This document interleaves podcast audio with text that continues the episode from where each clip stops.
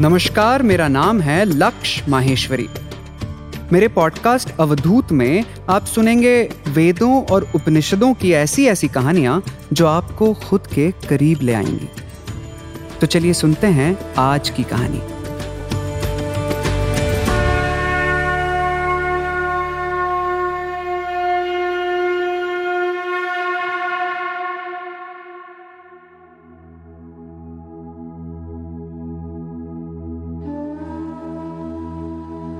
आज हम बात करेंगे सूरदास जी के बारे में।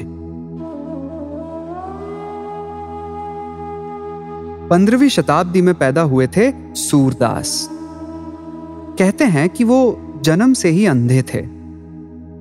बचपन से अंधा बच्चा घर वालों पर एक बोझ की तरह होता है। उनके पिता उनके तीनों भाइयों को पढ़ाते, पर जब जब सूरदास उनके पास जाते तो वो उन्हें दूर से ही भगा देते भूखे, प्यासे, बस घर के कोने में पड़े रहते थे। कोई उन्हें खाने के लिए भी नहीं पुकारता था। ना कोई दोस्त था, ना कोई साथी। घर के बाहर पड़े पड़े बस आने जाने वालों की बातें सुनते। वही उनकी पाठशाला थी। बाहर भिखारी गा गाकर भीख मांगते और वो उन्हें बस सुनते रहते। धीरे धीरे उन्होंने भिखारियों के सारे भजन याद कर लिए। हुआ यूँ कि एक दिन गाँव गाँव जा गा गाकर भीख मांगने वालों की एक टोली उनके गाँव में आई। तो किसी को बिना बताए वो उनके पीछे पीछे चल दिए। रात को वो टोली नदी किनारे भोजन बनाने के लिए रुकी।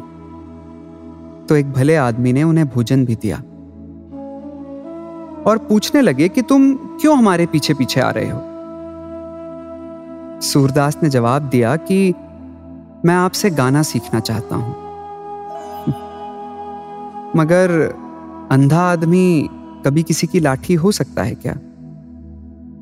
तो सुबह उठकर वो लोग चुपचाप वहाँ से चले गए। सूरदास को वहीं छोड़कर। अब सूरदास जी अकेले से हो गए थे। अब उन्हें भूख लगी तो जो आता था, वही गाने गाने लगे। लोगों ने उन्हें भीख देना शुरू कर दिया। बस उनका जीवन भजन गाते और भीख मांगते कट रहा था। फिर एक भले आदमी ने यमुना के किनारे एक कुटिया बनाकर उन्हें दे दी। बस कृष्ण के भजन गाते, वहाँ शांति से जीवन जी रहे थे। दुनिया उन्हें अभागा समझती थी, पर वो बड़भागी थे, क्योंकि फिर उनको मिले उनके गुरु वल्लभाचार्य जी। हमारी संस्कृति हमें बताती है कि आपका असल जीवन शुरू ही तब होता है जब आपको आपके गुरु मिल जाते हैं। जब उनके गुरु ने देखा कि सूरदास को सिर्फ़ आत्महीनता और दीनता के भजन आते हैं, जिससे बस कोई भीख दे सके। तब उनके गुरु ने उनसे कहा कि सूरदास अंधा हो सकता है, पर वो दीन नहीं है। और जिसके दिल में कृष्ण बसे हों, वो दीनता के गीत कैसे गा सकता है? फिर उनके गुरु वल्लभाचार्य ने उन्हें तीन दिन तक घाट पर ठहरकर कृष्ण लीला का ज्ञान दिया। बस, फिर वो मन की आँखों से ही अपने आराध्य श्री कृष्ण की सभी लीलाओं और श्रृंगार के दर्शन कर अपने पदों की रचना करते और उन्हें सभी को सुनाया करते।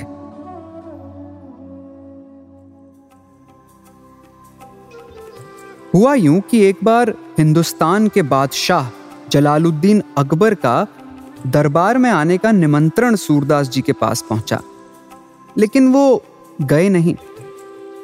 फिर जलालुद्दीन अकबर और हरिदास के शिष्य तानसेन सूरदास जी से मिलने उनकी कुटिया पहुँचे। कहने लगे कि आप तो दरबार में नहीं आए तो हमें ही आपके पास आना पड़ा।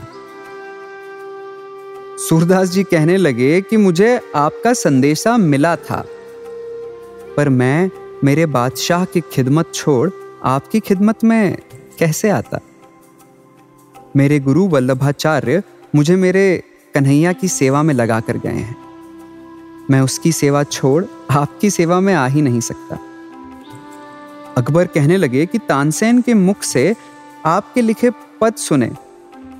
ऐसा लगा जैसे स्वर्ग से अमृत की वर्षा हो रही हो। तो मैं बस अमृत पीने आया हूँ। सूरदास जी कहने लगे कि अमृत मेरी वाणी में नहीं, उसके नाम में है। वो जिसमें मिल जाता है, वही अमृत हो जाता है। इसीलिए मैं दिन रात उसी के गीत गाता हूँ, जो बादशाहों का बादशाह है।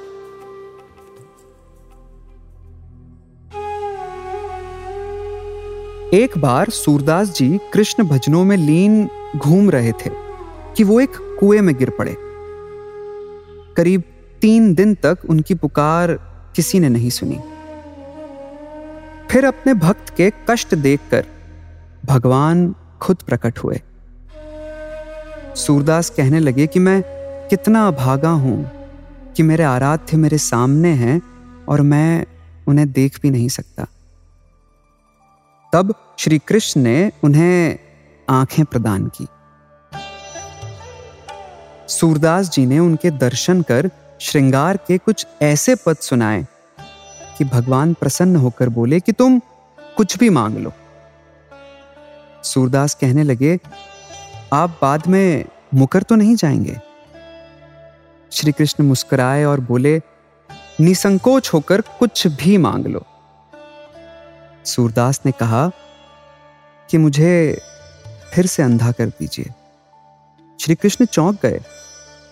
सूरदास जी बताते हैं कि जिन नैनों में मेरे कृष्ण बसे हैं, उन नैनों से मुझे अब और कुछ नहीं देखना। संसार का सुख हमने कभी नहीं देखा।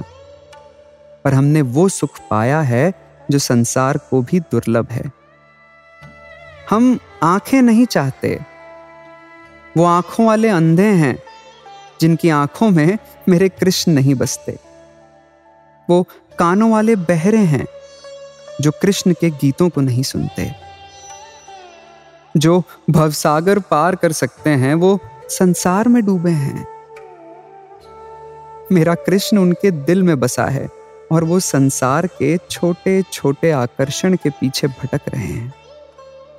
ऐसी आँखों, ऐसे कानों और ऐसे दिल की हमें कोई आवश्यकता नहीं, जिसमें मेरा कन्हाई ना बसा हो। मेरी आँखों में तो बस वही बसा है। मैं उसकी आँखों से ही देखता हूँ। एक अंधा व्यक्ति आखिर क्या चाहता है? दृष्टि? पर आँखें मिलने पर जो अंधत्व मांग ले, वो सूरदास जैसा अलौकिक व्यक्तित्व का धनी ही हो सकता है। सूरदास जी की ये बात सुनकर श्री कृष्ण की आँखें भर आई और देखते ही देखते सूरदास जी फिर से दृष्टिहीन हो गए। भगवत गीता में श्री कृष्ण कहते हैं कि जिसने अपने आप को मुझे सौंप दिया है वो मुझे छोड़कर ना तो ब्रह्मा का पद चाहता है और ना ही देवराज इंद्र का। वो बड़ी बड़ी सिद्धियों और मोक्ष की भी इच्छा नहीं करता। धीरे धीरे समय बीतता चला गया और सूरदास जी की भक्ति अपने श्रीनाथ जी के लिए और गहरी होती चली गई। सूरदास जी प्रतिदिन श्रीनाथ जी को नए नए पद सुनाते थे। एक दिन अंतिम समय निकट आने पर मंदिर के चौबारे पर लेटकर श्रीनाथ जी और गोसाई जी का ध्यान करने लगे। श्रीनाथ जी के श्रृंगार आरती में सूरदास जी को नाथ देखकर विठुल नाथ जी ने अन्य कवियों से कहा कि पुष्टि मार्ग का ये जहाज़ अब जाने वाला है। जिसको जो कुछ भी लेना है, अभी ले लो। सभी लोग सूरदास जी के पास आए और गोसाई जी के ये पूछने पर कि आपका चित्त कहाँ है? सूरदास जी ने जवाब दिया कि मैं राधा रानी की वंदना करता हूँ, जिनसे नंद नंदन श्री कृष्ण प्रेम करते हैं। बस वही मेरा चित्त है। सूरदास जी ने पिचासी साल की उम्र में राधा रानी और श्री कृष्ण की भक्ति करते हुए गोलोक को प्राप्त किया।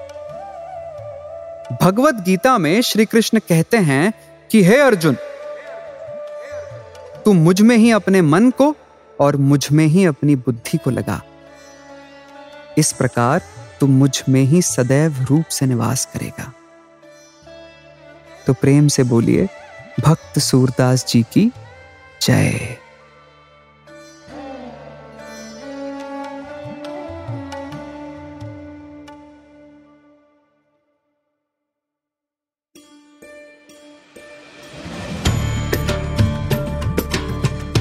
आज की कहानी यहीं समाप्त होती है।